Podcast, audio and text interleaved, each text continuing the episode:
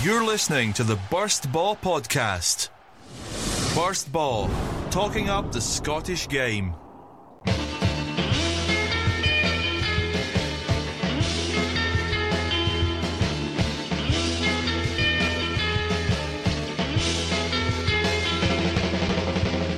Hello, you're listening to the Burst Baw Scottish Football Podcast, episode number 107. With me, your host here, Hamish Carton. Over the next 90 minutes, we will be looking back at another engrossing weekend of Scottish football action, discussing and dissecting all of the major talking points.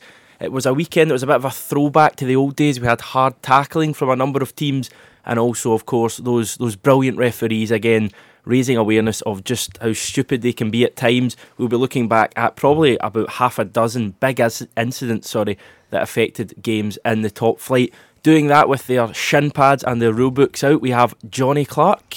How you doing, Hamish? Bit bit sick today, but we made it in. And Calum Fisher. Yeah, I've got a cold also, but we've we've braved it to, to bring you some hot quality banter on this podcast. yes, um, well, as I say, there's loads and loads to discuss in today's show, so we'll get right into it. Um, did I say show there? Um, yeah, I meant so. show. Uh, we will um, we will start by looking at the game that was on yesterday, so it's probably freshest in everyone's memories. It was in the Highlands of Scotland. It was in Dingwall, where Ross County and Rangers played out the Battle of the R's, and it finished with a draw. Jonny. Mm. Yeah, correct, correct score for me here for probably the only person that didn't think Rangers would win this. I don't know why that is. Um, they probably should have won it. Uh, they were the better team, I think. Um, Rangers just they were one 0 up, they should have been probably they should have probably gone three 0 ahead. They had that huge chance. Garner missed. Kenny Miller missed. Uh, another big chance. So they probably should have been out of sight by the time that um, they were made to pay for hugging each other in the box for for some bizarre reason that I'm yet to figure out. But even after that, they still should have gone on to win. I think Ross County managed the game cleverly with the way they, fouled Rangers all the time um, mm. in the midfield. But that's the way they played the game, and it's, it's a good point for Ross County, who I think the table kind of, oh, in a, a sense, I think it, it belies the the team, the the way they've been playing. Well, they're not scoring enough goals and they're not they're conceding too many as we've dissected on recent podcasts. But performances against big teams have been impressive from Ross County, and in that way, I think the the table's a little harsh on them.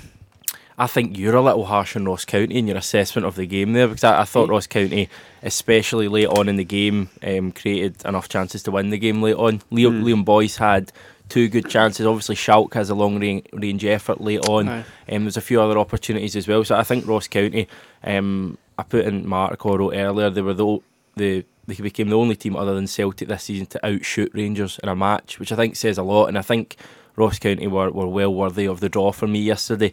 Um, I also made the point late on in the game watching Rangers of, of years ago, you, you would be expecting Rangers to be battering down the door. Even Rangers last season, you would be expecting them to be battering down the door to get that winner late on. If anything, it was Ross County who created chances later on.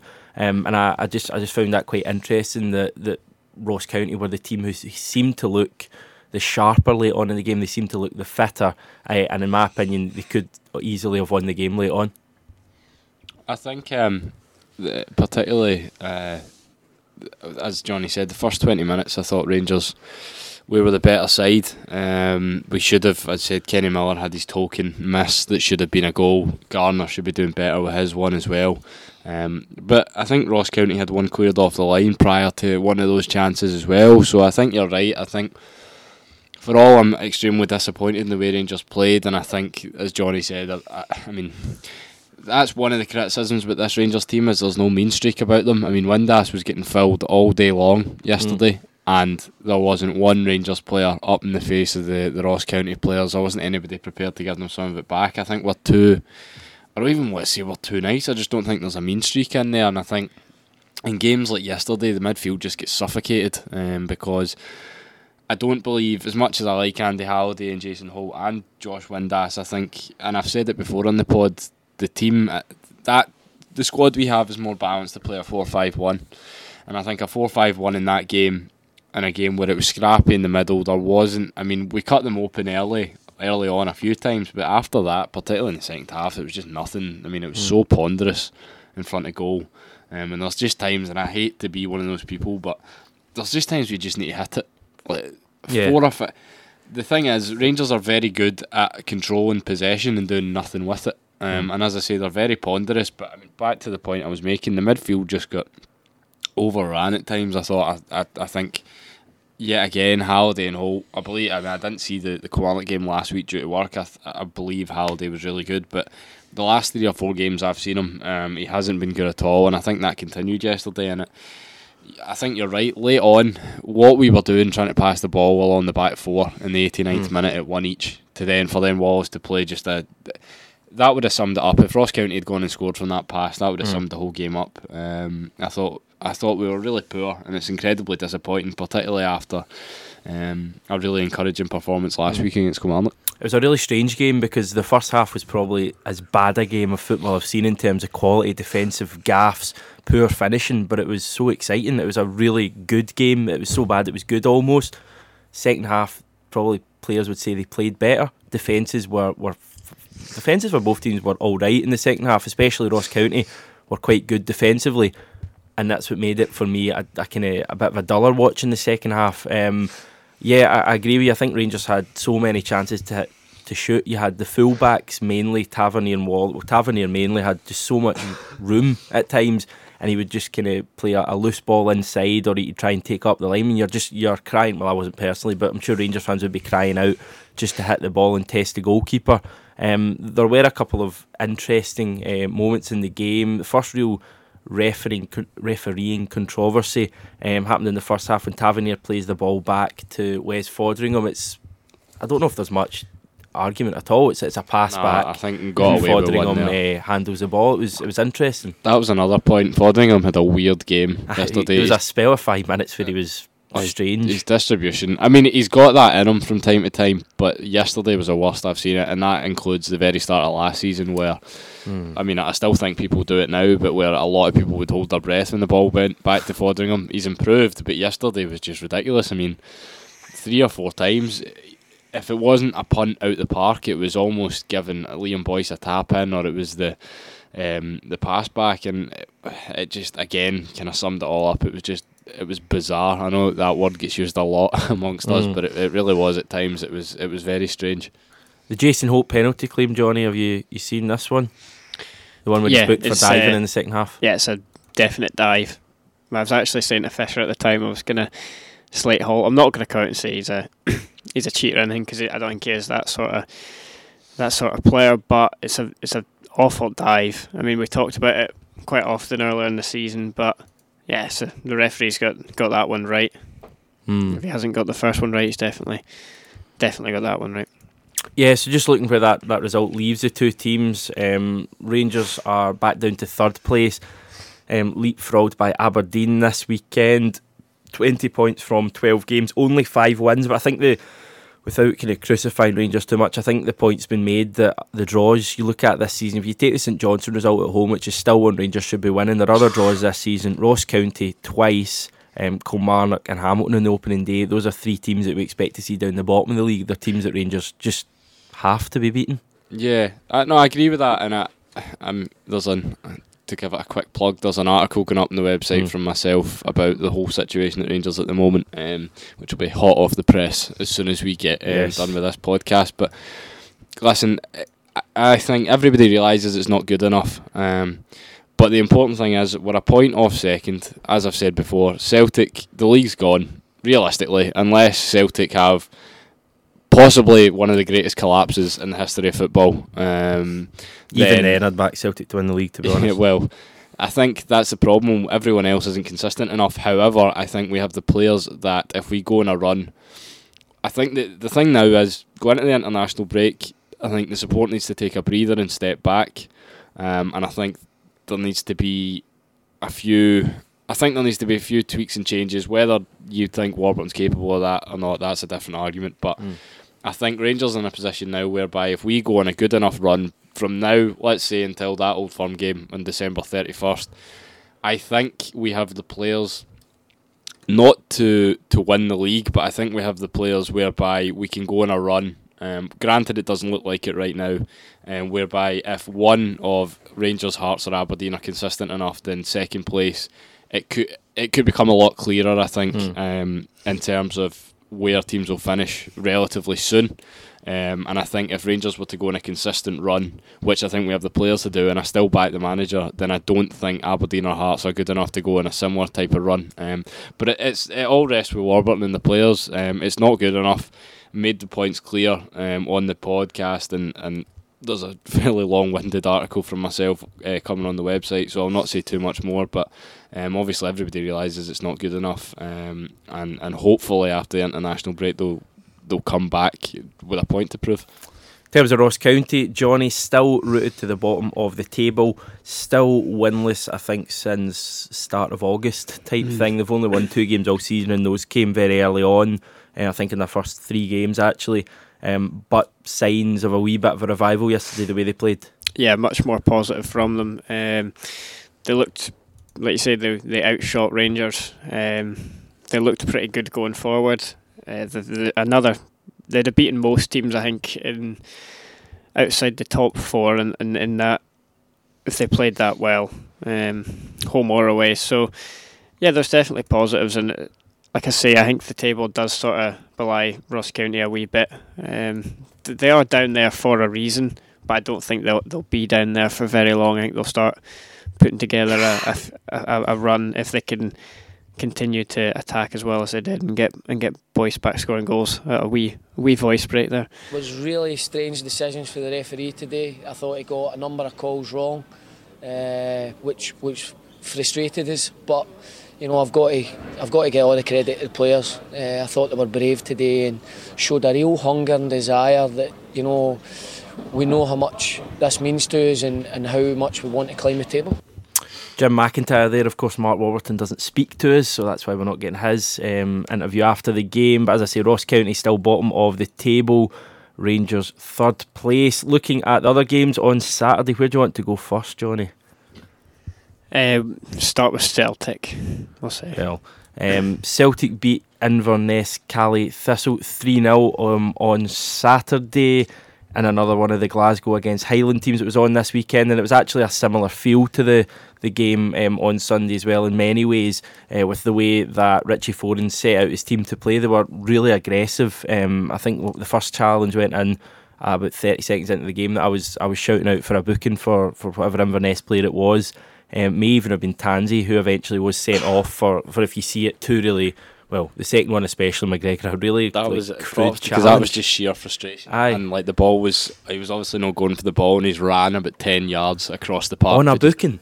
Why is he doing that on a booking? I don't know. It was. It was I. I mean, I appreciate a good lunge now and Aye. then, but that was uh, aye. It was some cha- It was some challenge from him, but obviously Mm. rightly so he get um his second jail after that. Yeah, e- even the tackles, um, they were they were timing really well. They didn't hold anything back. in Inverness, it was so clear from the first minute uh, that Richie Foran had set his team out to really disrupt Celtic and get in their faces, which is fair enough. I mean, you kind of do what you have to do to stop Celtic at Celtic Park. And to be fair to them, it, it did work for the majority of the first half. Because apart from that Leigh Griffiths chance, which is a really, um, really good save from Owain Fon Williams, tipped onto the bar, probably. Um, well, apart from the one last week from Lewis, probably as, as good a save as you'll see this season. Really, he's going the other way, and he where Griffiths it. is as Mm. well. It's a fantastic save. World class, definitely. Uh, I was impressed with uh, Owain Fon Williams as well. Um, but just in the second half, Celtic just.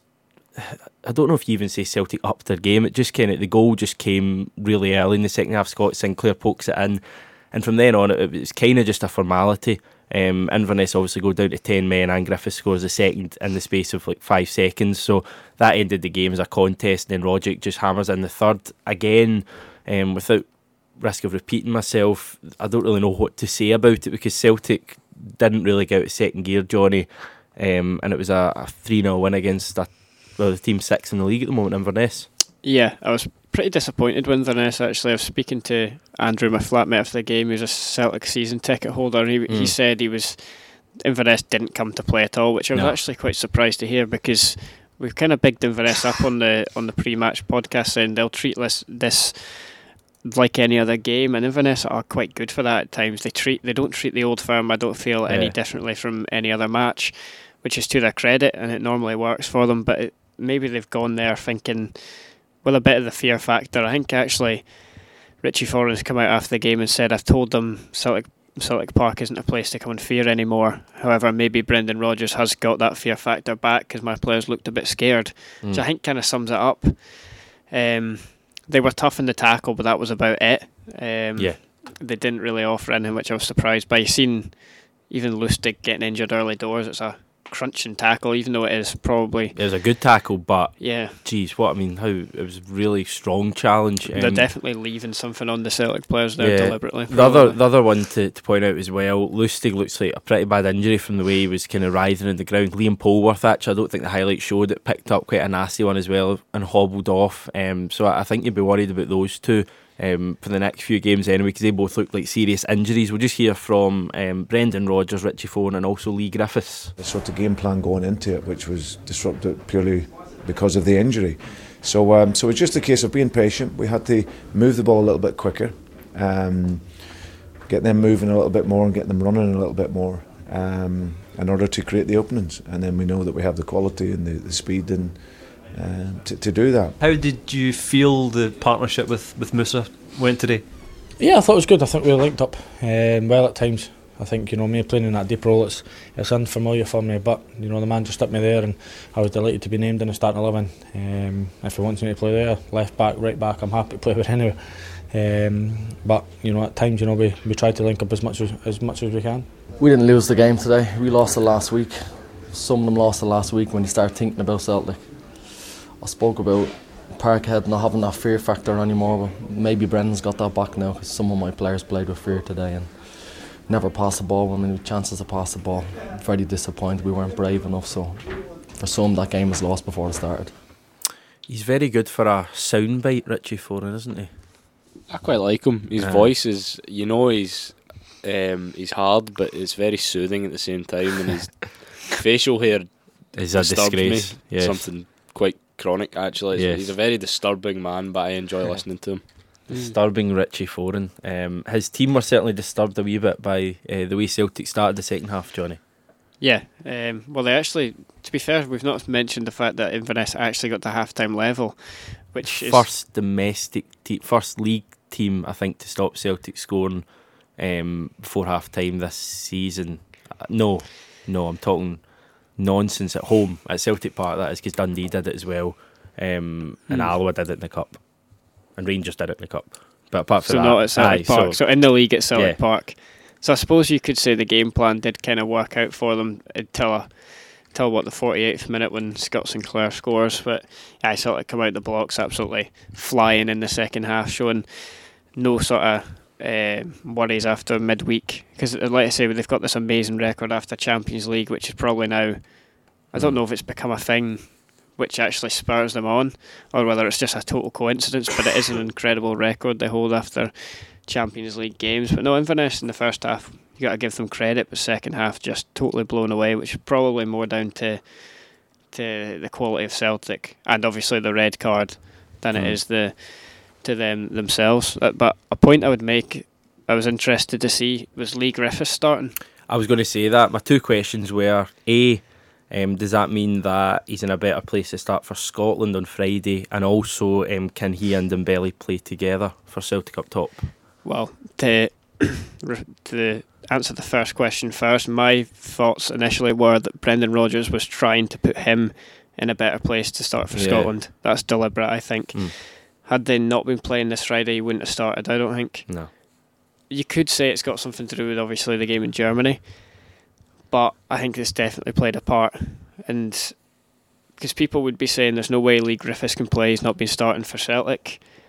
They maybe won't say that quite as much now. He's he's managed to get his his goal. People will say his name on the team sheet and think, yeah, he should be starting for Scotland. He's still scoring. So I think the thing with Scotland is though, even when he wasn't playing for Celtic um, around about the last games when he hadn't been fit, people were still kind of clamouring for him to start. So I think in terms of the supporters, I don't think there's really much, excuse me, convincing in terms of who they want to start up front. I think yeah. it'd be Griffiths every time starting for Celtic or not. Um, I think it would maybe just more in terms of distracting and, and, and the management staff in terms of that. Mm.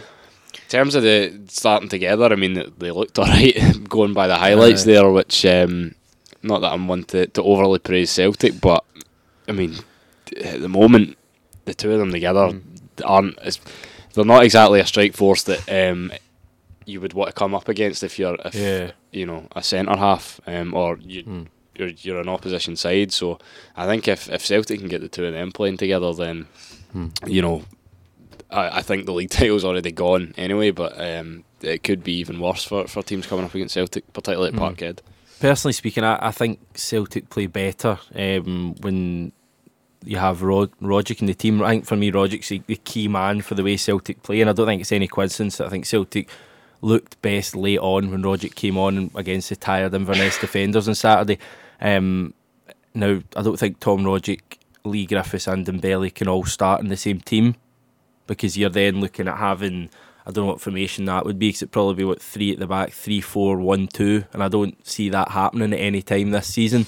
Um, so I think it's either the two up top or Tom Rogic in the team. And I think Celtic are a better option when Griffiths comes off the bench. If they're needing a goal, he provides um, a bit of energy, and obviously he knows where the goal, as you saw against Rangers in the cup game when he comes on and sets up the goal for Dembele. Um, but it just seems incredibly harsh for a striker last season who scored 40 goals to be on the bench. But it's almost for me. I think Dembele's a better striker than him. As harsh as that sounds, as I say, in a guy who Mm. scored 40. it, it's quite it's a totally mental situation and it just shows how blessed Celtic are. But I don't know how long Leigh Griffiths can stay at Celtic if he's not playing Mm. and he's not starting matches. He doesn't seem to me like the sort of guy who's happy No. to come off the bench all the time.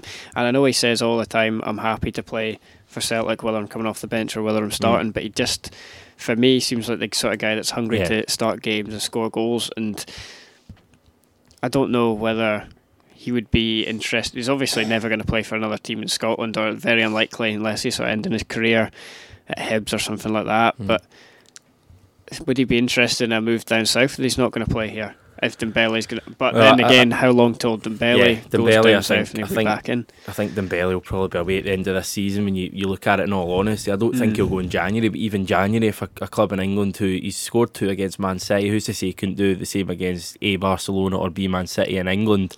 Um, at the end of the, the campaign, he scored the hat trick in the Old Firm game. He scored four goals against Rangers in total. These are the games that get you noticed, and he's he's gone on fire in those. Obviously, scored against Gladbach last week as well. So I mean, I think he's a player who the, uh, you could see an English team. I mean, what's fifteen million to an English team now? Nothing. They they could they could easily in January just go there's fifteen million in Celtic. You can guarantee Celtic would probably take less for Dembele at the moment. So I could honestly I could see Dembele going pretty soonish. Um, and then Griffiths Griffiths is hardly a, a bad kind of backup player to have as he? he's a ready-made striker to have there. But it's just it is a, a very strange situation that Celtic find themselves in. You get good odds at Leigh Griffiths not starting too many games for Celtic after what he did last season, um, when he was obviously the, the player of the year and all that kind of stuff, the country's player of the year as well. Um, yeah, elsewhere we had, uh, I want to touch on Dundee and Motherwell because Dundee got their second successive win for the first time this season and two clean sheets as well, and they looked really good against Motherwell on Saturday. Yeah, they a vast improvement. I think. Um, I don't. They they dominated the game by the looks of the highlights. Um, they had the better chances. They, they for the first time this season they actually took their chances, and Yeah. it obviously paid dividends. Um, and I think. I mean, I, I still think Dundee United will go down, but if if they want to stay up, Dundee. Dundee, aye, so apologies. Um, I think Dundee will go, uh, will still go down, but I think um, these are the kind of games that you need to be winning, and especially against a team like Motherwell, who I don't think anyone's really sure of where their rightful position in the league is. Mm. Um, some weeks one, they Motherwell. look better than others. Um, but as you say, a good win for Dundee. It's just all about consistency now, because very much like what I was saying with the second place scenario, I think anyone that gets a consistent run together, um, just due to the fact that nobody, because nobody seems to be consistent, if somebody can find a way to be consistent, then I think they can play themselves out of trouble, and that could be the case with Dundee. Um, but as you say, a, a good result for them. Yeah, um, I thought Dundee looked like they had a new lease of life about them. The, I didn't actually see anything from their game against Hamilton last week, but it seems like getting that monkey off the back with the victory um, and ending that, that run since the start of the season seemed to really provoke a really good reaction on Saturday. I, I thought, I mean, if you were looking at the game and you didn't know league position, you'd think they were like world beaters. Dundee the way they played, they were really good. Um, I think the young uh, the young right back is it Cammy Kerr. Yeah. Um, was really good, energetic, and of course the main talking point is Craig Wighton, like a player who so much was talked about. I think he was um, was he put in like one of the big Scotland squads when he was much younger than the age group, almost like Karamoko Dembele, um, and he kind of drifted away. I think he was at Raith Rovers um, for a wee while on loan. Um, but he's come back with a bang, and on Saturday he looked a world beater. Like that is as probably as good a from the highlights anyway, as good a personal performance as you'll see anywhere. Yeah, he certainly looked good on uh, on Sports Scene on Saturday night. I've not. I think that's the first time I've actually seen him this season. So Yeah. I don't know too much about him. His first touch is really good. He, Mm. he moves the ball quickly. He um, he can beat a man, and he looked like he had end product. That goal he scores is, is fantastic. Like, it's, I can't. I was a bit kind of surprised looking at him, thinking this this boy. I've not heard like too much about him lately. He looks. I mean, if he carries on that kind of thing without building up players too much, you could easily see him as a future Scotland international if he's playing like that. Hmm. Yeah, probably getting a bit, probably getting a bit far down the line. But Yeah. yeah, definitely. Oh, Alan Got Hutton's just retired, so there's Mm. a vacant space for a right back in the squad. Um, up- because I think Callum Paterson's the only one in there. So Mm. Hmm.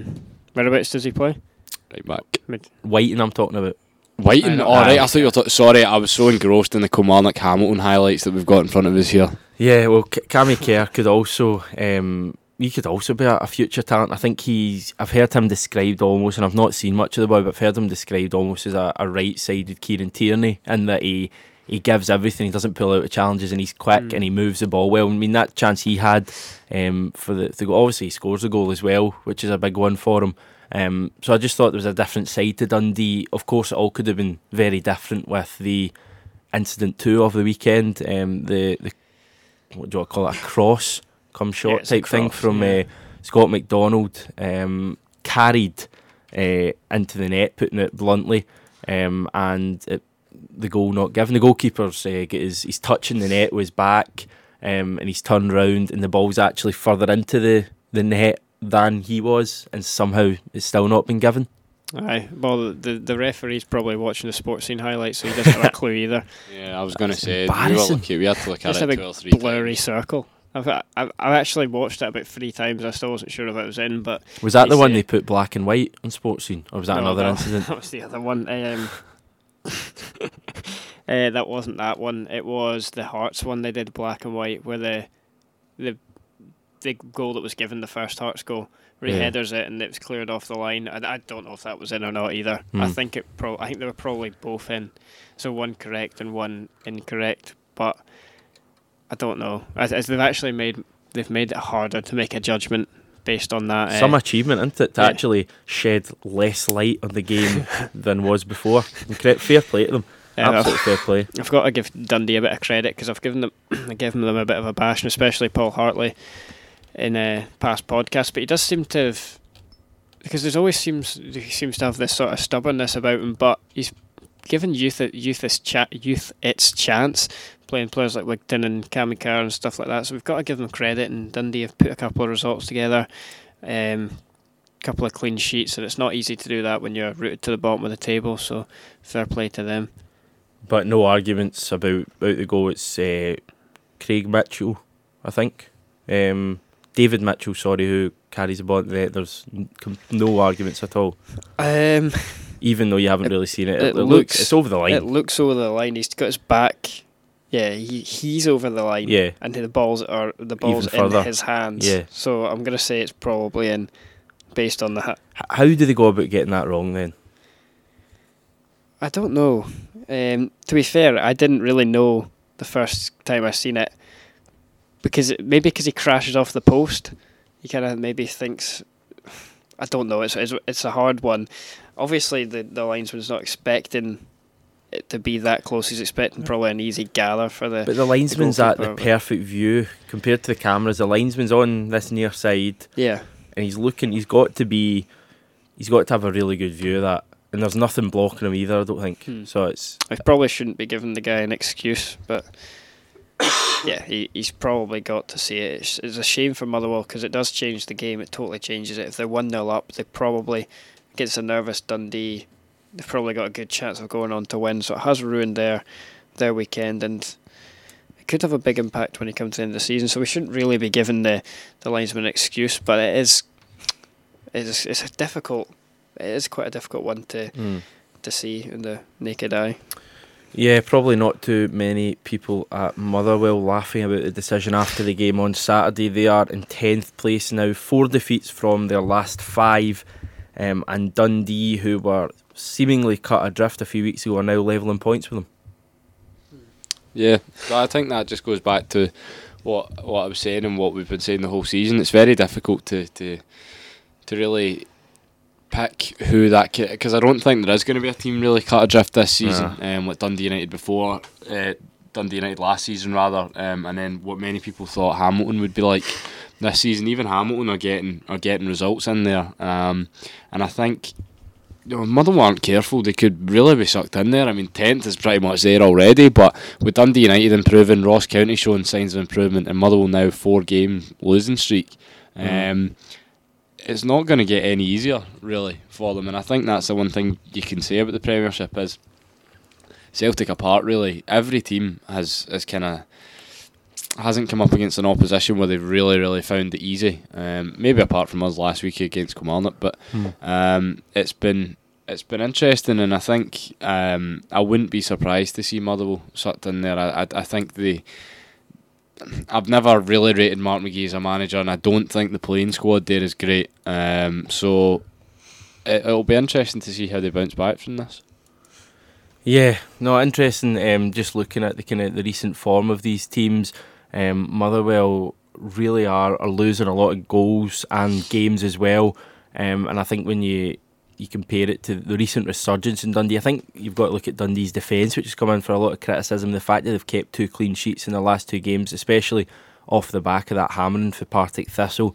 Um, you can't. I don't think you can argue that Paul Hartley's got a reaction um, from his team in recent weeks, which is, is what you're after as a manager. Let's hear from Hartley now. I felt we deserved that today. We might have got a wee bit of a break, and you know, with, with Motherwell's so-called goal, I haven't really seen it, but it's the breaks that we've not had. But I felt we were comfortable today in how we played. Second half, I felt we were excellent, and um, we deserved that today. Well, Mark, I've got to start by asking you about the Scott McDonald goal that never was. Uh, what was your view? Well, I mean, I've seen the video again. I saw it at the time. We could see, you know, clearly. You know, the boy's feet are over the line. The ball's ahead of him. There's absolutely no doubt it's a goal. It's, a, it's an absolutely shocking decision. So, what we're going to say, you know, wasn't given. Mark McGhee, they're far from happy with uh, that decision and also probably the performance of his team because they it's a fair result in the end. To be honest, Dundee winning two 0 Another game on Saturday. Um, finished Hearts two, St Johnstone two at Tynecastle. Probably the pick of the games this weekend. Looking at the way the way the game went, the chances, an end to end match. Um, St Johnstone looked like they'd won it late on when when Kane scores a, another controversial goal, and where referees have come in for a bit of criticism. Um, or linesmen, I suppose, in this case as well. But then Hearts didn't let that get to them. They fought back. Callum Paterson nods in an equaliser um, just two minutes after that to earn uh, the draw for, for the two for Hearts. Sorry, how do you think the two sides look at that that draw, Jonny? Um, it's a better point for St Johnstone. Clearly, I think that um, they would have taken that before the match. Um, looking at the table, I'm, actually trying to figure out how St Johnstone are, are level on points with Hearts. Like it's just it's crazy to me because you, you think about St Johnstone recent times, you think about their losses to Kilmarnock and Partick at home, but they are picking up points. They Hmm. they kind of seem to. They've been coming in for a bit of criticism this season, St Johnstone. I think recently because people are kind of waiting for them to push on, but they are a good. They're a good side, St Johnstone. They are maybe not quite as consistent as people think that they, they think they are, but they are a good side. So I think they'll view that as a better point I, than than Hearts will. I actually think the the referee gets the the linesman sorry gets the decision right with the first goal. I think that probably is over the line. Again, Yeah. it's black and black and white feature on sports scenes like a kid messing around with paint. So I don't actually know whether it was in or not, but just by the naked eye, it looked it looked over the line. Yeah. But um, I, th- I think you use your common sense in that that Mm. situation. Unlike the assistant or the ref at Dens Park, I think you see that Brian Easton, his feet are behind the line and his head is, you know how your head's obviously just a wee bit maybe ahead of your feet. if you're thinking about if he's nodding it forward, but his Mm. feet are so far behind the line that I think I think he can pretty much guarantee it's a goal. Um, I'm just wondering, there's so many goal line incidents this weekend. Technology. Why, why have, well, A, technology, or B, a simpler version, why do they not have like cameras like that on Sportscene? They're giving us all this stuff at the start of the season. Remember all the stuff about they're going to have more cameras at games and longer highlights? Like that, that was an absolute farce at the weekend with the big decisions. They didn't cover any of the big decisions at all, um, with maybe slight uh, difference in the, the Ross County game in that that was live televised, so they maybe had the cameras there. But if they'd had good cameras on the goal line for the Motherwell game and for the Hearts game, those two goals would have been completely like would, would have known if they were goals or not. Whereas we're a wee bit kind of sceptical. Um, but I think I think that one certainly was over the line. What what did you make of the the St Johnstone second goal, and that Kane pokes it in, and uh, as I think it's Steven MacLean Ah, of course, yeah. the the active inactive debate. He is offside. If he's and offside, and he's active. then he's active 100%. Uh, the, the only thing I was trying to see was, again, they didn't really cover cover this on Sportscene. Is he actually is he being played on side by the guy beside him, or is he just off? Because the linesman might have thought that um, that he was actually onside. Never mind, because he's definitely interfering with play. There's no way that the keeper, the keeper delays his dive to see if he gets a touch in it. So he's hundred percent interfering. The linesman may have just thought he was just on, but I think he was off. So I feel a bit, I feel a bit bad for Hearts there. That was that probably should have been disallowed. Um, but they bounce right back, and I think that's the second goal to go two one up. And if that doesn't count, the Hearts the Hearts go from kick off and score Mm.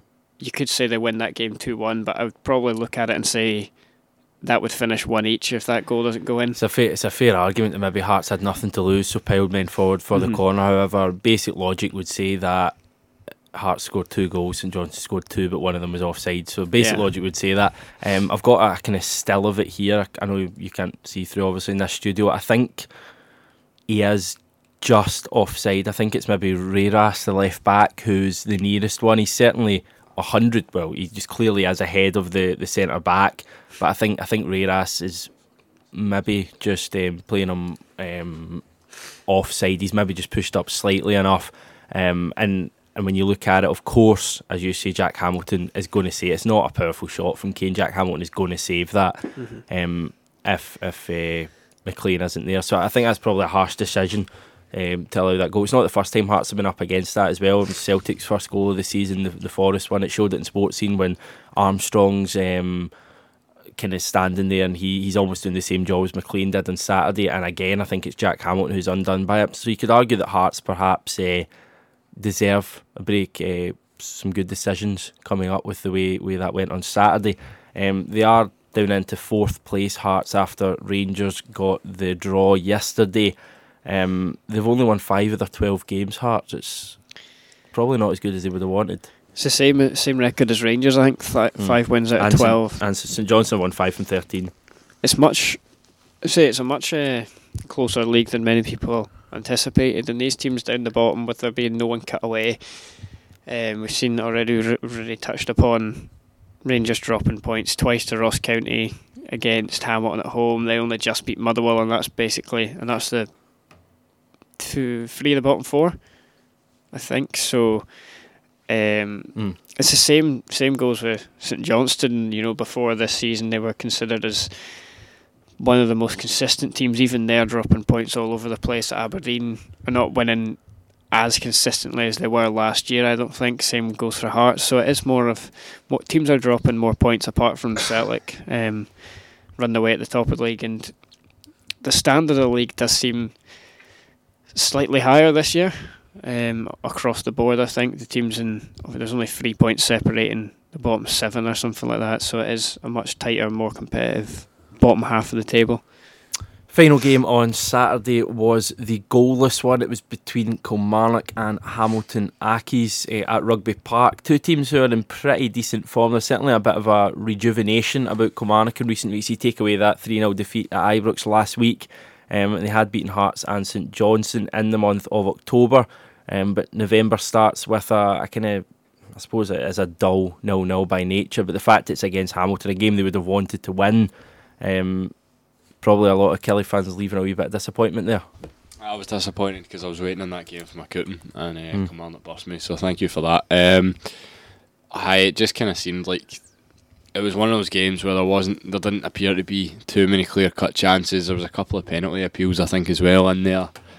Um, and it just it just really seemed like not a lot happened. Not um, the result either side would have wanted, but I think judging by the highlights, and that's all we've really got to go on. I think Kilmarnock looked slightly the better side. Um, obviously Boyd Boyd's goal it looked offside, but again with Sportscene you can never really tell. I think maybe I think it was his leg that might have put, um, played him offside, but just one of those games. I think um, not really too much to separate them.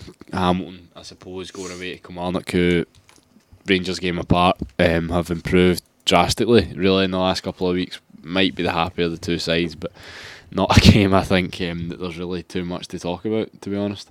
Yeah, I don't think Martin Canning was, was too pleased with the, the way his team failed to, to win the match, take their chance. It seems to be a bit of a, a story of their season, not winning games that they perhaps could draw in a lot of games. Yeah, I think they they'd scored the first goal in about seven out of nine games, so that's that's sort of been a what's happened a lot this season. Of course, it was nil nil this weekend, so that doesn't continue.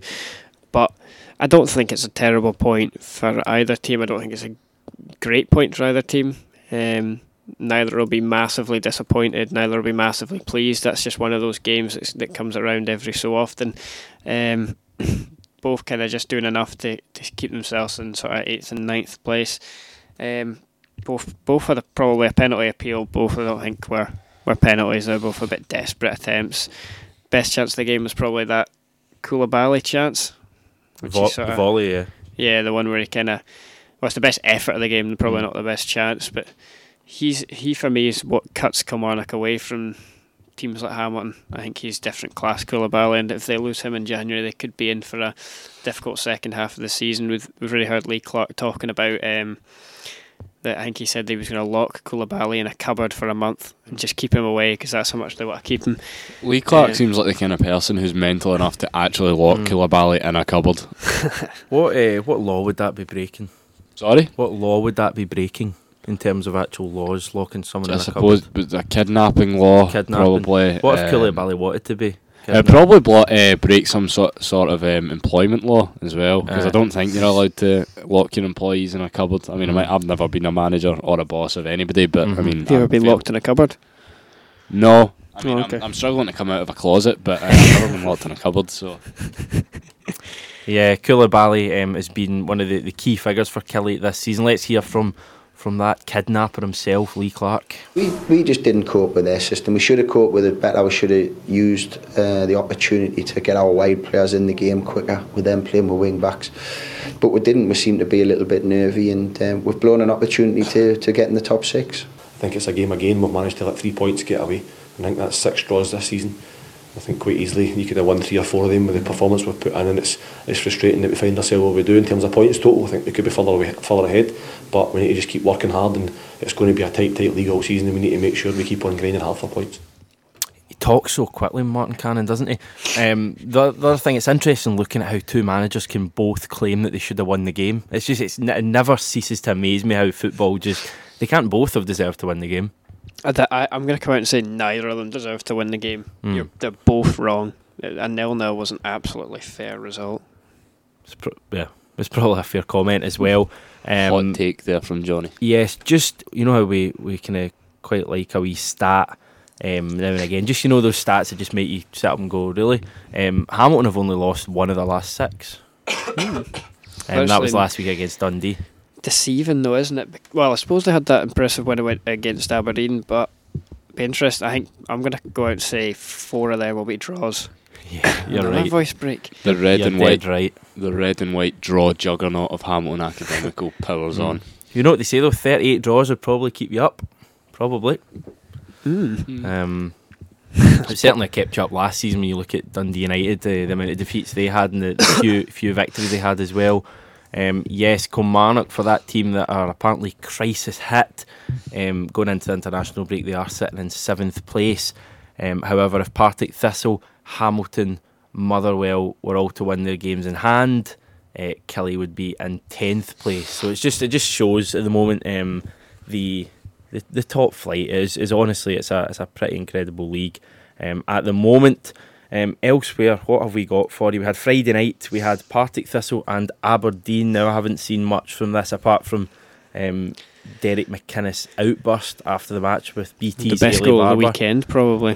Oh, it's Jane amazing. Stockley. Such a good finish for like Yeah. a big guy who I didn't know was capable of that. No, I didn't have a clue either. I think that's what people were talking about after the game. Just didn't have a didn't know he would that he had that in his locker. So I don't think um, goalkeeper thought he had either. no, I, well, we got a question the keeper a wee bit. He's kind of all over the place, but Mm. it's a fantastic finish. You know, It was like a FIFA goal, wasn't it? oh yeah, When, I, when I'm controlling the wee player, I press select and I've got the keeper running out and you just dinked it over me. Aye, it is a it's a very clever finish. and It's a good finish from a corner as well, um, for the first goal. But Partick's was a bit. Aberdeen will feel disappointed. He, he shouldn't be winning the header to start with, and it should be cleared off the line. I think the keeper and the defender just get in each other's way. I'd just like to make a point that see the celebration he does after that. It's like for, if anyone, it's funny. If anyone that watches wrestling, it's like the Vince McMahon and then like Conor McGregor walk, right? If anyone should be doing that walk, uh, that celebration after scoring a goal, it should not be an Aberdeen centre half. It's just my run, or any really centre half in Scottish football, to be quite honest with you. But that was that was ridiculous. What did you make of McInnes' comments after the match then? Because he seemed to react, I don't know if angrily is the word I'd use, but he seemed to be somewhat frustrated with the line of questioning. Um, the question was, do you think you got away with it there? Um, and also about the, the penalty claim, I think it's Abdul Osman um, late on. I think it was Jayden Stockley as well. Well, there was certainly, for me, um, there was perhaps shouts of a penalty. I don't think it was, but I don't think he could completely dismiss it. Um, do you think that's a signs of a guy under a bit of pressure, or are we reading too much into it? Uh, well, Thursville actually thought it was a penalty. I've just seen it about five minutes ago. I think that uh, I think it is Osman. I think he's definitely tripped up um, by Stockley. It's a clumsy. It's a, it's a striker's tackle. It's clumsy. Uh, he goes down a bit easily, which probably doesn't help him. I'm not actually. What was the actual question he, that he, that she asked? think you got away with one there? got away with one in I terms think, of I the don't know if it's in terms of the. I, I think it might have been in terms of the result because he, he made the point, didn't he, about them dominating the game or they having enough chances to win the game or something like that. See, see if the question's stupid, then fair enough, calling it stupid. But he should probably say to her that it's stupid rather than muttering it, because it's just a bit. Ugh, it's a bit rude. Just Put it this way, it, I can understand where he's coming from, but I, I wouldn't want the manager of my team to do it because I think it, it looks unprofessional and Mm. gives off a kind of bad vibe. The manager your team doesn't speak to the press. That's true. We just don't speak to anyone. See what I liked about BT though, the fact that they they didn't hide away from the issue. They actually tweeted it on their own page on Saturday about Derek McInnes' reaction. Now, could you imagine Sky would almost be embarrassed about it and they'd be apologising about the, the, the swearing or whatever. Um, BT for me, like what I love about them is that straight away they were they were questioning it. They were going, "Oh, Derek McInnes, is this a shine of a guy under pressure?" Almost like thriving on the fact that a manager had lost lost the plot. Almost uh, doing an interview. The same happened with Warburton. Like um, I think Daryl Curry. Did you not say Jonny Daryl Curry had a, a right go at Warburton as well when he was on BT and, and for not speaking to them? So I think they're they're good. That I just think they stoke up such a reaction BT, um, and that's why when games are on BT, I, I love it so much more. Yeah, BT's streaks ahead of, of Sky. You don't need an expert to tell you that. Just anybody that likes watching Scottish football once once in a while. That's the coverage is, is miles better. They care more. You can just tell the commentary is better. Although I don't mind, I don't mind the commentary on Sky. I think Ian Crocker is maybe the, the, the only good point about Sky. I'd go as far as saying he's maybe Yeah. the only good point about Sky. Their coverage of the game yesterday, the Rangers game, we didn't really touch on it, but for me, for an enthralling end to the game, it felt a wee bit. They felt like there was something lacking. I don't know if their sound was slightly off, or if the Hmm. commentary wasn't exciting enough, or just the fact it was Sky. Um, but I think BT, even the fact Sky are in a studio in the corner and BT are on the pitch at half time, that kind of stuff. Um, BT miles ahead. Um, Aberdeen not miles ahead of Rangers, only a point. They are second. Partick Thistle after that small revival of the two wins, um, going to the international break in eighth place. However, as I said, if they were to win their game in hand, which admittedly is against Celtic, they would move into the top six. Um, we're going to move on to the championship now. Delighted to say that our championship resident Connor Park is on the line. How are you, Connor? Very well, thank you very much. Very well indeed. Good to have you there. Um, we'll start. Uh, I've just called you in because there, there's not much championship intel um, in front of me here. Um, big. Harsh. So um, maybe Jonny's all right, but um, I'll, I'll go with you, Connor. Um, we'll start with Ayr nil, Hibernian three. What have you heard through the grapevine about this one? The, the grapevine. Uh, no, I, I think judging by a lot of comments made, this was by far Hibernian's best performance of the season. Um, and I think you know, going down Ayr, we've seen very much. I've seen it myself for a number of different teams, just how tough that can be. Um, but they seem to have went about it. I think probably professionals the word um, to, to kind of gloss over it, um, and and then some actually to hit three goals. But um, they deserve a lot of credit for going down there and getting that result. It's uh, as I say, it takes a lot. And what I think for all we talk about Hibs slipping up only a couple of weeks ago, there that's now four wins in the bounce for them. You know, you can't really argue against that. It is form that is credible of being a team that is top of the league. Um, and if they keep going away, they are about their business and they will stay there undoubtedly.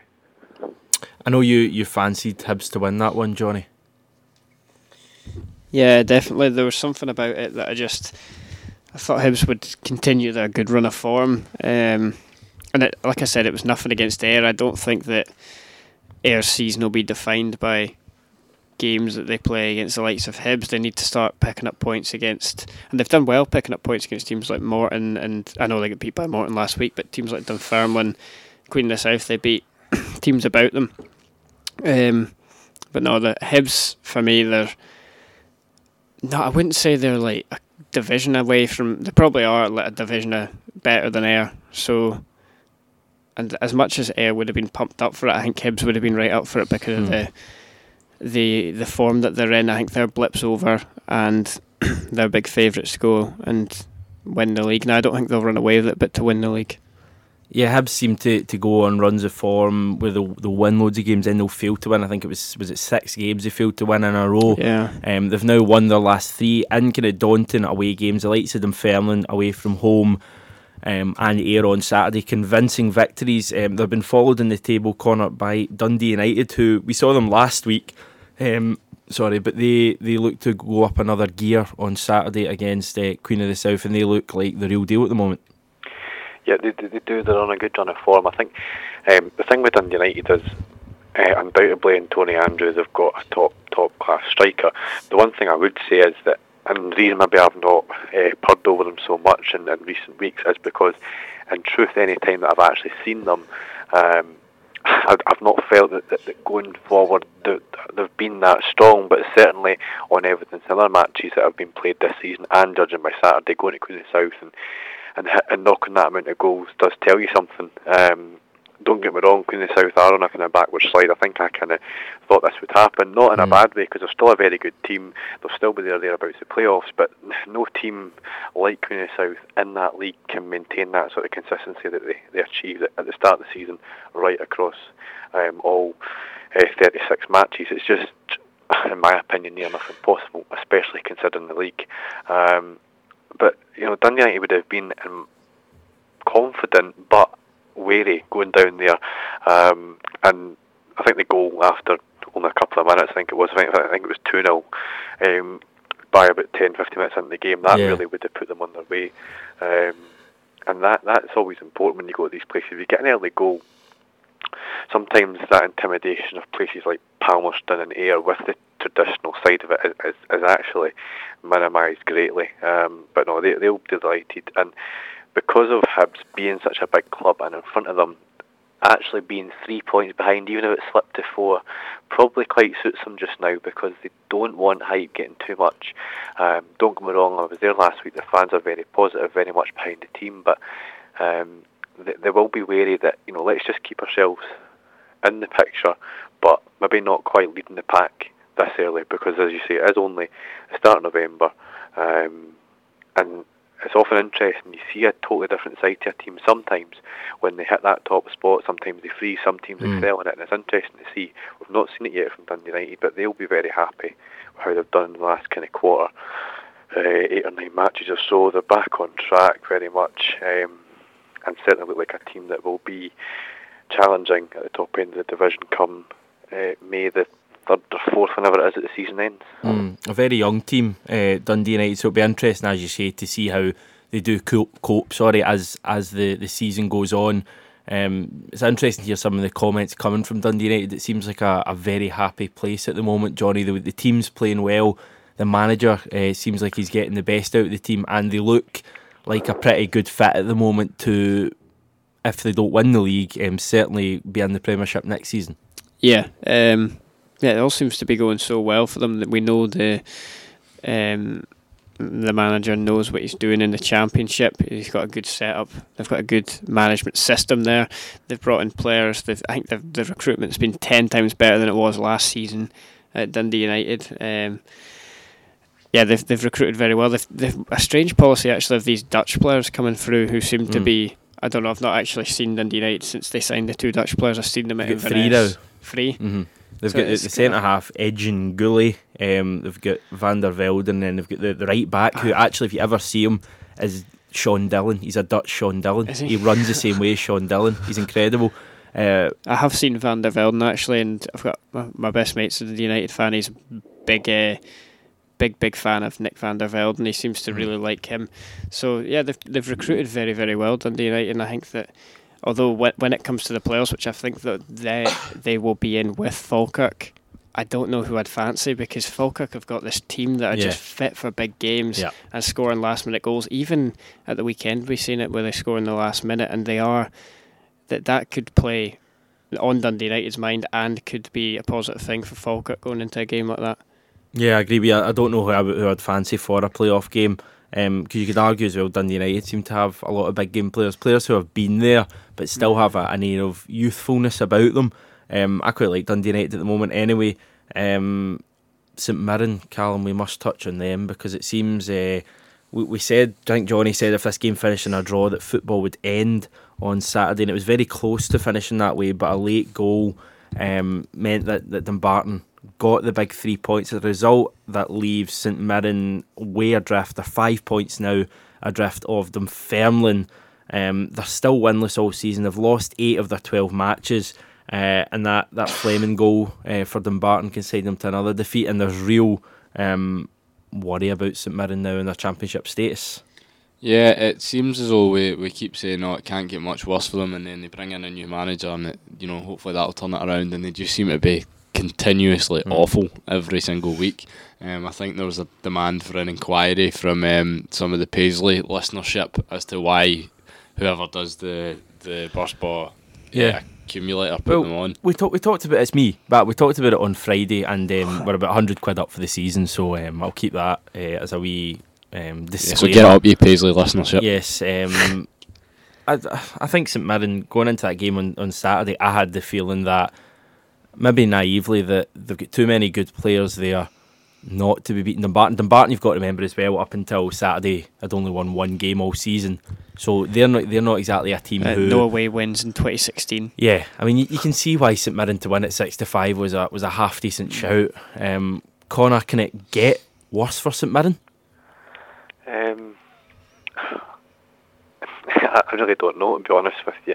Um, you know, th- they're a team that will be bereft of confidence just now, and um, it's vital, absolutely vital that they, they get a win sooner rather than later. You know, uh, going down to Dumbarton, um, one 0 against what was apparently I've not seen it, but um, seems to have been a, a an awful goalkeeping Oh, mistake from Jamie. horrendous. Jamie Langfield. As I say, I've not seen it, but by all reports, and certainly even Jack Ross admitted it in his press conference afterwards. So no, it's, it's massively worrying times because when teams like Dumbarton go and get that win, it, it has a, a, a double impact. It, it, it spurs Dumbarton on something that you wouldn't believe. You know, that they they are now got a fair gap on St Mirren, but the, what that damage that must do internally to St Mirren, well, to be quite honest with you, it will do damage. They'll let it do damage. They just can't afford to be faced by this. They need people on that park to stand up and be counted. And I've seen a lot of people over the uh, the weekend, and the past even week before this game, you know, saying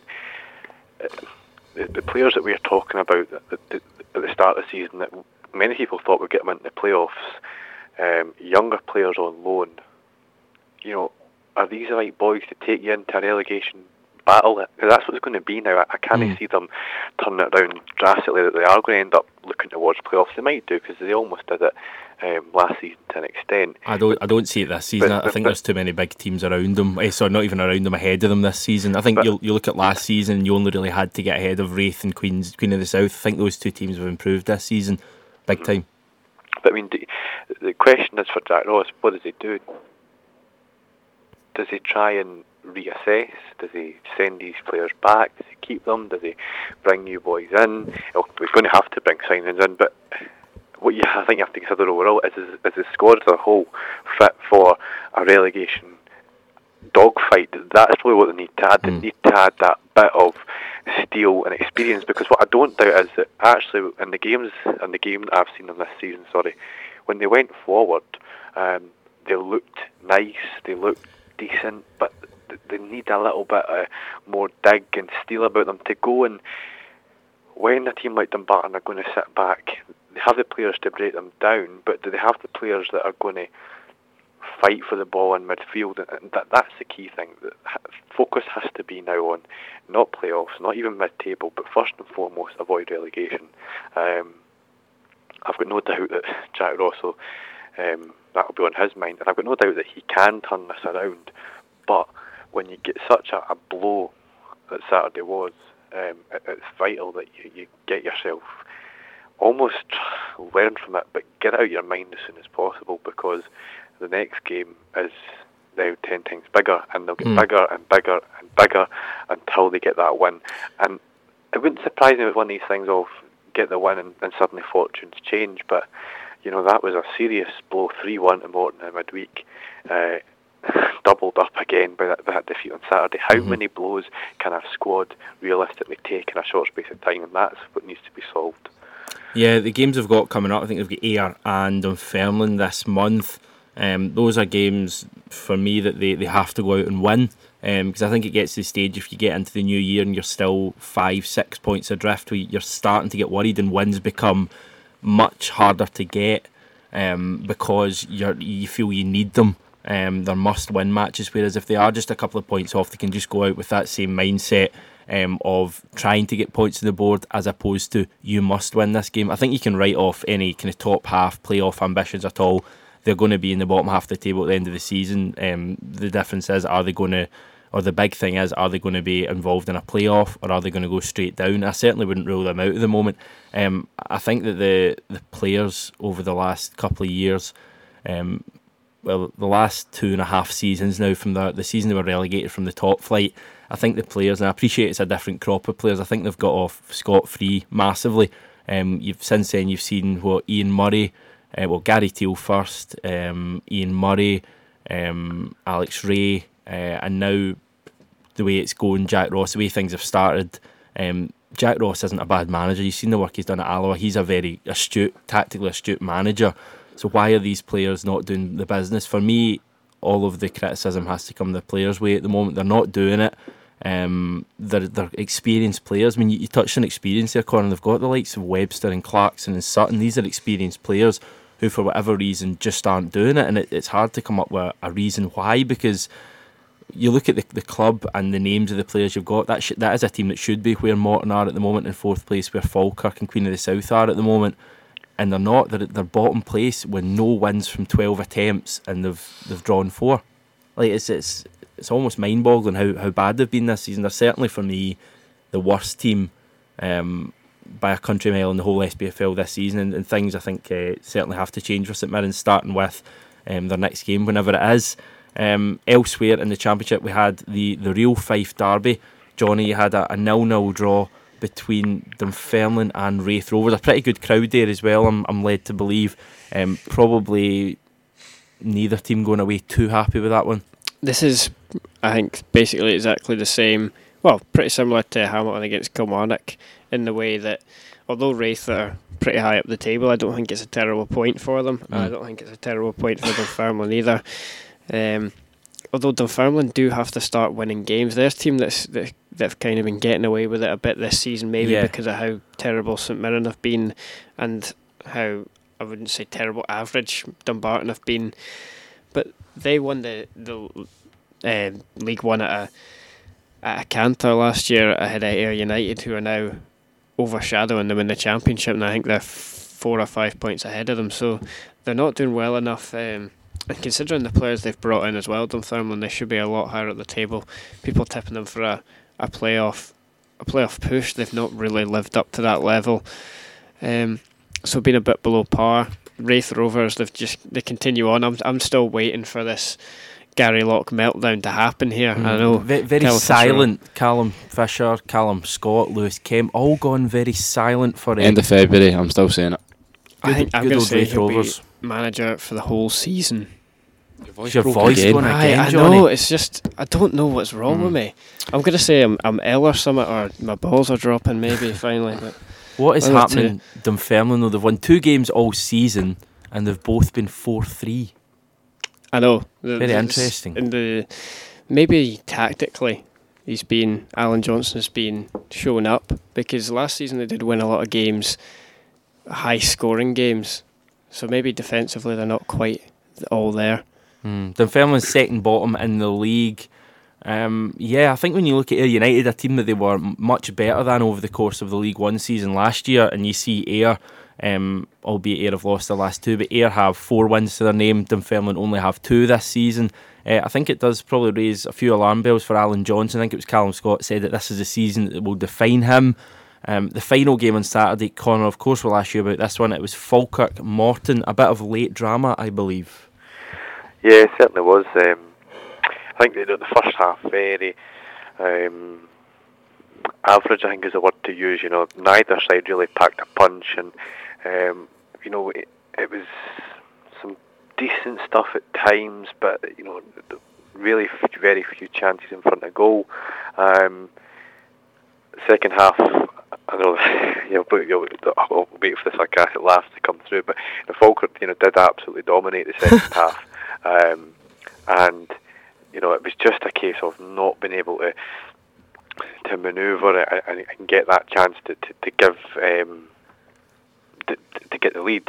Um, and, and in the end, you know, being hit by that, that sucker punch at the other end of the park.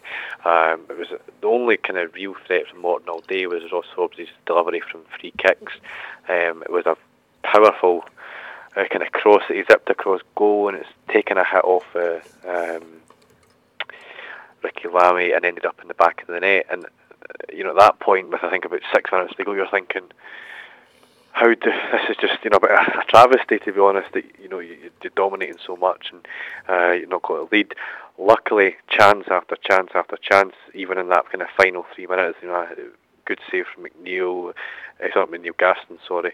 Uh, James Craigen had an effort. Lee Miller had another header, and finally, uh, the last kind of kick of the ball, they, they, get the, the, goal that secures a point. But um, I think it's a tough one because obviously you've lost two games in a row. Um, people looking and say, "Oh, it's another draw for for for, for Falkirk," and you know, are maybe a bit disappointed by it. But I firmly believe that the team, you know, didn't play that badly, and had this sort of game come about after a period of time we may won a couple of matches, the outlook on it would be very different. But you need to give credit to Morton because they are a strong team. Um, they've justified themselves in, in, being up there. But I think you know even Jim Duffy after the game admitted you know that he was gutted because you know after being under so much pressure and getting the goal, you think, oh, are we, are going to get away with this? But then to lose a goal so late in the game. Um, was obviously very, very disappointing for them. And, you know, we'd had so many of those long throws that I think we became famous for last year that just hadn't fallen properly, just but managed to be cleared. And he says, you know, and this was his words after the game, if you lose a goal from that, you can accept it. He says, whereas the goal they actually lost was a simple cross in the box and a header. These are avoidable things that they'll be taking from the game and saying, you know, we could have feasibly held on for, for three points there. Um, we got the bit of luck that we probably needed, but we just couldn't quite see it out. But it, it leaves Falkirk obviously um, fifth, just outside the playoffs, mm-hmm. and um, it's a, it's a tough one to to balance out because three points off of. Uh, you're only still three points off of third and six points off Dundee United in second and seven off the top. So at this stage of the season, you know, you it's still um, it's not really um, too much to, to to be of great concern. It's very much a catchable lead, but when you take it into perspective, you know the, the target is playoffs. Mm. Um, that's what's been spoken about. So we're only a point off there just now, you know, and Um, but as, as I know I bored you to tears with last week and frustrated many, you know, it, it, we are still only uh, in November, so and Yeah. I do kind of stand by what Peter Houston says in the sense that um, there is really no point looking, or there is a point, but the, feasibly league tables, you know, the position you're in, if you're there or thereabout in January, then that's the time that if you're not there or thereabout, you can become really concerned, you know. Yeah, definitely. Um, just to correct you slightly, I have you nine points off Hibs here at the moment. Um, also, yeah, is that right? Aye, nine Aye. points. Aye, No, Yes. Just Connor said seven for a second. there. I just want to keep you in your place there, Connor. Um, was there a, a lot of tone-faced journals about on Saturday with those two late goals? Um, well, the words that I, I used when they came in was uh, was rewrite, and I think that, that, that certainly was the the case. But what else do you expect when you arrive at the Falkirk Stadium? You know, full of drama, excitement, um, And a good And- pie at half time. With a tannoy. Yeah, and a tannoy. Those tannoys are just why, why on a um, what is it a Monday afternoon at twenty five past five is a tannoy blasting? because we never stop. We never stop. We never stop. We Connor never Park, stop. I'm going to make you stop right now, son. Um, you are away. Thank you very much for coming on for Championship Chat. Um, and take care, and we will see you soon, I hope. Yes, you certainly will. See you later, guys. The fantastic voice there of Connor Park. I Park. meant to ask him there, right? See, we were talking, me and Johnny were talking about this just as he came on. Why does it always sound as if, like, Connor, when he's talking on the phone, as if, like, there's a baby in the room or something and he has to be quiet in case he wakes the baby up? Like, he's dead Mm. soft and quiet and, like, Man, as he's the loudest boy ever in the flesh. I know. It's as if he shouldn't. It's like I don't know if if he's found on the phone to us, he'll get spanked or something from boss. You could have gone for any word there and you went for spanked. Yeah, I think Wonderful. spanked probably um, probably covers it quite well. To be totally honest with you, um, a team who certainly got spanked at the weekend, Johnny, uh, were Stenhousemuir. You saw them at um, Recreation Park, whatever the, The the new Indodrill. the Indodrill um, against Alloa. Um, on the face of it, probably a result that was expected uh, and certainly deserved. Looking at the highlights we looked at earlier, um, Brown Ferguson didn't seem too pleased after the game. No, he had a few complaints. He was unhappy with offsides, um, which I don't know why, because I actually don't think there was an offside awarded during the match, um, which is maybe why he was unhappy. But for me, there was there was nothing going there. Um, we watched that penalty appeal for which I someone went down, but I don't know why. I don't think there was a penalty. So to be honest, I don't think he really had any right to be annoyed at the officials. He probably had the right to be annoyed at his luck because I think all three of Stenny's. Stenny only had five players on the bench, and three of them had to come on for injured players. Um, the keeper pulled a pulled a thigh. The midfielder pulled a thigh, and their striker in the first half absolutely destroyed by Alloa's goalkeeper. I think he actually.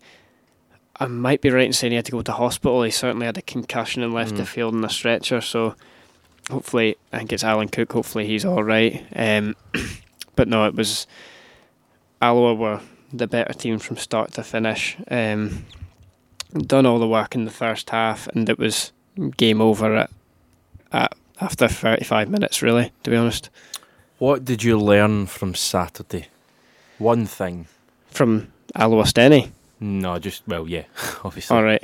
Um, that I am right about Stenhousemuir and Forest are going to beat them in the Scottish Cup. Hmm. That's what um, a guy speaking to a guy that works for Stenny after the game. He says put a few quid in Forest. So there's their bookies corner covered for three weeks time. Hmm, very interesting. Alloa, 23 points, two off of Brechin. This Brechin team who you, you keep thinking are just going to stop winning at some point. Um, we thought it might be on Saturday against Peterhead. Peterhead um, showing a bit of a mini revival recently. Uh, and Brechin went and won 3 1. They were 3 0 up in that game. Yeah. Um, if I ever speak to Darren Dods again, I'm going to ask him why he said they should only finish top five because it's at the time it seemed feasible, but they seemed like genuine contenders now. Genuine contenders.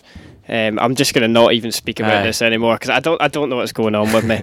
But um, no, they're definitely up there with with Alloa and Livy. Um, yeah, they've lost three games all season, and two of them were against Livy, and one was against Alloa. The only other one they didn't win was Queens Park, which was a nil-nil draw. So I mean, they're, they've won two thirds of their matches. It is a quite incredible start to the season for Brechin. They've been really, really good, and I was really impressed with that victory. As I say, they were 3 0 up against Peterhead there. Um, Hammy's hot shots didn't quite come in this week. Livy 3, East Fife 1. Um, it finished Livy top of the league, 27 points. East Fife now, we said we were slightly worried for them on Friday's show. They are now into the relegation place. That is courtesy of Queen's Park. Queen? Queen's, aye, Queen's Park's victory um, away to Stranraer.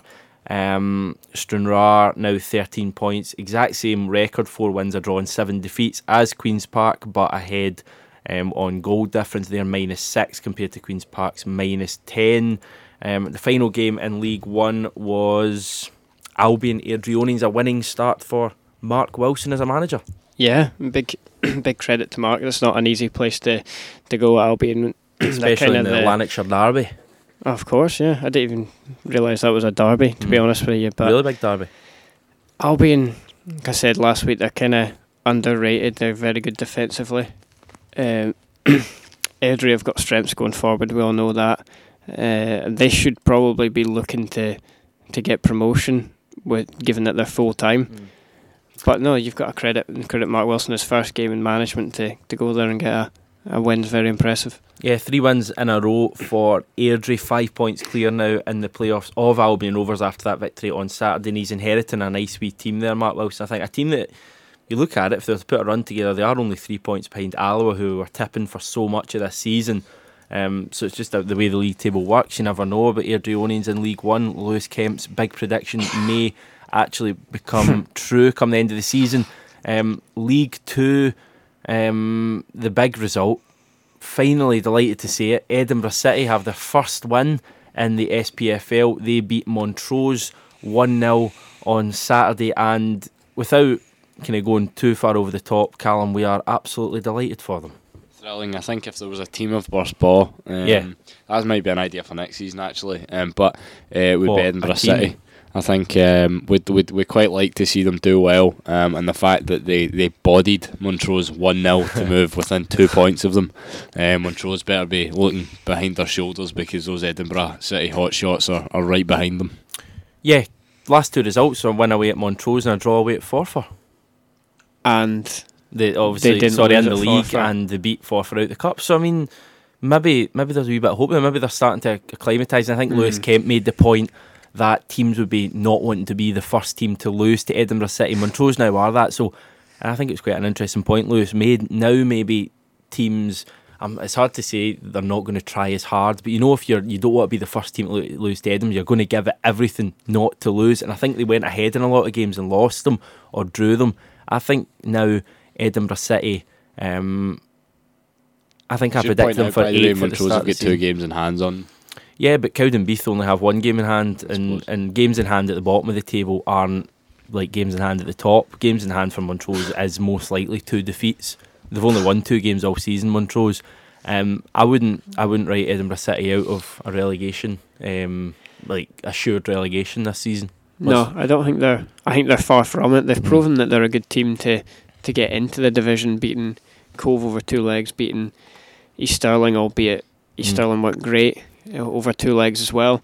Uh, they've got some, I think, more experienced players, is how you would describe it. Um, but no, I wouldn't say Cowdenbeath incredibly, because Cowdenbeath could be facing what three relegations in a row, which would just be extraordinary. Um, we're, we're, out of the out of the woods yet, but Cowdenbeath, I think, we're a bit unlucky on Saturday because mm. following Dean Brett, who missed a penalty, I follow him on Twitter. Apparently, that was over the line. It did actually. Oh, more goal line technology. Yeah. Oh, um, fantastic. But this one's actually probably clearer than Sportscene's because he's taken a, screenshot of a video and it actually taken. looks taken. Apologies. He's, he's taken a screenshot of a video of the highlights that actually is probably more conclusive than Sportscene's mm. scenes highlights. Um, so, by all accounts, they were a bit unfortunate at the weekend. Yeah, one all draw for Cowdenbeath away at Berwick Rangers. As I said, Cowdenbeath eighth, Berwick Rangers just outside the playoff places in fifth place. Our Arbroath are fourth place. They got a 2 1 win away to Annan Athletic. Um, I think you asked me for my tip for that game on Saturday, Johnny, and I, I think I, I just said Arbroath because away teams seem to be the they seem to be the thing away teams in League Two. It seems to be the league where away teams do the business. which is always quite interesting. I suppose um, the championship had three away wins um, this week as well, but it does it does look like away teams seem to quite enjoy League Two. I don't know if that's down to the, the kind of smaller crowds, less hostile places, or what. But uh, a two on one for Arbroath over Annan Athletic, as I say, moves them to fourth. Annan in sixth place. Clyde beat Elgin 2 1 in the top of the table clash. Um, that means that Clyde are now level with Elgin on 21 points. However, Clyde have a game in hand. They are four points off Mon- uh, Forfar, sorry, who got back to winning ways. The first win in what seems like a lifetime um, with a 3 0 win over Stirling. Quite an emphatic victory for them there. It's depressing stuff. I really thought Stirling would win this weekend. Mm. Um, completely wrong. Couldn't have been further from the truth to get beat three nothing. Um, I just thought because Forfar had not beaten Edinburgh City over three games, maybe that was saying more about Edinburgh than it was about Forfar. Hmm, Um, possibly. Maybe that there's there's not they're not as good as we thought, and Edinburgh aren't as bad as we thought, and obviously Stirling Albion are, are not as good as we thought. Although I think that might be their first loss under new management. I might be, I'm I'm probably wrong, but they've they've certainly had a decent start anyway. Yeah, no, you, you might well be right because the last defeat was 4 0 to Elgin. I think the one that um, cost McLaren his job. I Yeah, think. I think so. so. Um, yeah, 24th of September. So, yeah, Stirling Albion, um, poor result for them on Saturday. They sit in seventh, four, four points clear with a game in hand on Elgin, um, who are themselves level with Clyde on 21 points. So, that is your. Um, your SPFL wrap this weekend. Who won the big Dundee derby on the Twitter? Did we have a look? Because we had our team of the week. We had um, Dundee and Dundee United battling away for it. Um, and I think voting's probably closed now. I've not actually had a look. I'm just going to have a wee look now and see who eventually ran away with it. Um, yes, um, Brechin 11%, Forfar 17%, Dundee 33%, and the winners are team of the week for this weekend. Team of the weekend, Dundee United with 39%. Fair play to the Arabs on winning that one. Dundee United back in an action on Tuesday night in their um, one of their potential 10 matches against Dunfermline this season. Um, I think if the two teams get to the playoffs and play against each other, um, this will be the. They've also got themselves in the cup, I think, next weekend in the Betfred Cup, or sorry, the Irn-Bru Cup, isn't it? Yeah. Of course. Um, they were in the same Betfred Cup group stage. We've got four league games, and they could, of course, draw each other in the Scottish Cup and get a replay as well, which would equal 10 matches, which would be pretty incredible. Um, that at Tannadice um, tomorrow night. As I say, also on Tuesday, Annan Athletic against Montrose in League Two. Um, have you got Gies the goals, Johnny? Yeah, um, there's only four people left going into Gies the goals this week. Uh, I picked a game I was going to Alloa against Stenny, which had five goals, so I'm getting first pick for the first time next week. Um, Matt had the safe safe bet with Celtic, which had three goals. Fisher somehow scraped through again with, with just two goals and that one one draw. Riding on that Clint Hill train. and uh, Connor Park is out with his one one goal. One one draw where the first goal was the eighty seventh minute. So Was it? Yeah, Oh, it was Falkirk game. Falkirk, yeah. So Ah. he's he's out, and you'd get good odds on the last three being me, Callum Fisher, and Matt Finlay. I think. Very good indeed. Um, predictions, Lee. If my page ever loads, let's have a wee look. I've not actually looked yet to see how everyone's got on this week. Um, yes, a lot of uh, correct scores this weekend by the looks of things. I'm counting 13 correct Yeah. scores, um, which is definitely that. This I think this is the best week looking at it. Um, and sadly, I was the only player not to get a correct score this weekend. Um, I am bottom with five points. Um, Matt Finlay and Callum Scott both got seven points. Um, next was Johnny Clark. You get nine points, Johnny. That is six correct Sorry. outcomes and the one all draw between Ross County and Rangers. Um, Callum Fisher with 10 points, two correct scores. Aberdeen's 2 1 win at Thistle, and Celtic's 3 0 win over Inverness. Um, Lewis also get 10 points. He got a 2 1 win. In fact, yeah, 2 1 win for Aberdeen at Thistle and 3 0 Celtic. Is that the exact same as you? Yeah, It would interesting. so. Very interesting copying going on there, perhaps. Um, 11 points was Connor Park. He got three correct scores. He called those exact same two games as well. Again, interesting, as well as Airdrie's 2 on 1 over Albion Rovers in Mark Wilson's first game. But the star of the show this week, a special mention for Ross Clark.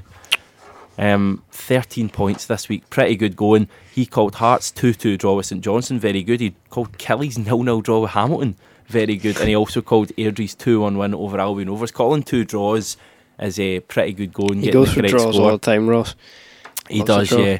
He does. Um, so Ross Clark, top scorer this weekend. This means that the, the overall standings in this weekend, um, it's a bit like the Scottish Premiership um, because everybody is close and then there's just Connor Park in the lead.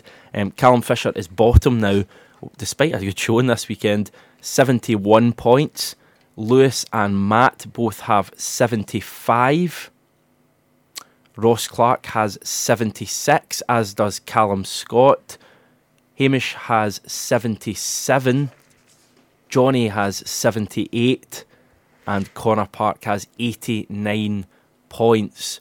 Um, so Ross Clark, special mention to him, 76 points. Um, doing very nicely against uh, the rest of us, and he was minus a game week as well. So very well done to Ross Clark there. He's a big winner this week, but Connor Park still what 11 points clear of you, Johnny, at the top of the table. Can anyone catch second. Connor Park? I can just hear Ross's really annoying, specky voice celebrating that result. So You are second, Johnny. Yes. Jeez, that's impressive. I'm actually thought I was well down the table. No, very well done to yourself.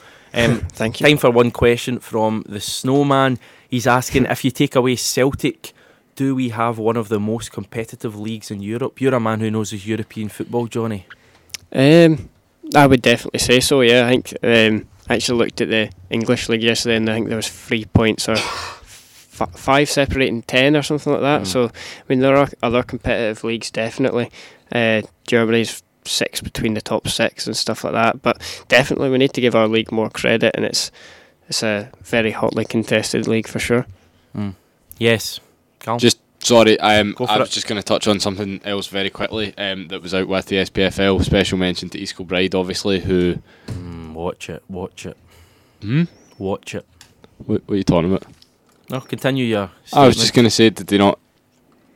They either. See, now it's you've. phony, it's a Ponzi scheme. Ah, that's what it was because they drew one or they won on penalties One or on something. penalties against East Stirling. Right, never they? mind. Th- this is, I mean, I'm all for celebrating achievements, but for me, it's 18 wins in a row, which is still pretty incredible, and they could still beat the record correctly. But for me, drawing a game and winning it in penalties isn't a victory in that context. I don't think you can have a win and run with a victory in penalties because you've not won that game. Yeah, I agree. Because if that was a 90 minute game, if that was a league game, it would have been a draw and there'd be no arguments at all. So for me, massively well done. 18 wins in a row is amazing, um, but I can't have that record. Um, another thing we forgot to say last week, uh, massive well done to the Glasgow City women's team on completing 10 in a row. Um, it's something that, of course, there's many Celtic fans sing about, um, but the celebrations I heard were, were pretty incredible. Um, a decade of dominance, Johnny. Amazing for Glasgow City. It is amazing, and they've, they've done quite well in in Europe over the, the Yeah. years as well. I think so. We maybe talk them up a little bit more in, in the future. Aye, so well, so well done to them and get out of East Kilbride. and also, um, well done to Hibs, who won the Scottish Cup the other day as well. Did they? Yeah. So the double, obviously, Hibs hold both Scottish Cups, the, the male and the female equivalent. Very good, well done um, there indeed. Um, quickly, a couple of plugs for a few articles we have over the last few days. Um, got a new look website. I think it's a very slick looking website. If I don't um, blow my own trumpet too hard, um, we have got some good articles on there. We have got. Uh, well, I wrote an article earlier that I touched on my, my thoughts on the weekend. Um, give that a wee look. Also, a very good interview um, Callum Scott conducted with his friend, the footballer Robbie Muirhead. A real revealing interview about Robbie's career, um, the teams he's played for, and he has played for a few, even though he is still very young. Um, I look back at his a brief childhood as well, um, and some nice cartoon-like animations as well. So you get all that, um, and of course Callum Fisher's uh, post that will be up probably by the time you're listening to this, hopefully anyway, on the site as well. Give them all a look, and we'll hopefully have more content. We're also looking for writers as well, as we've been blasting on Twitter over the last day or so, and we'll continue for the next few days. Loads of scheduled posts there about writing for us. If you want to write for us, um, go on the Write for Us page on the website and get in touch. And uh, we're looking for blog content for the site. Thank you very much for listening. Thank you, Callum Fisher, Johnny Clark, um, for joining me, Hamish Carter, in the studio for a look back at a ferocious weekend of Scottish football action. We will see you later on in the week for a preview ahead of the not so big one at Wembley on Friday.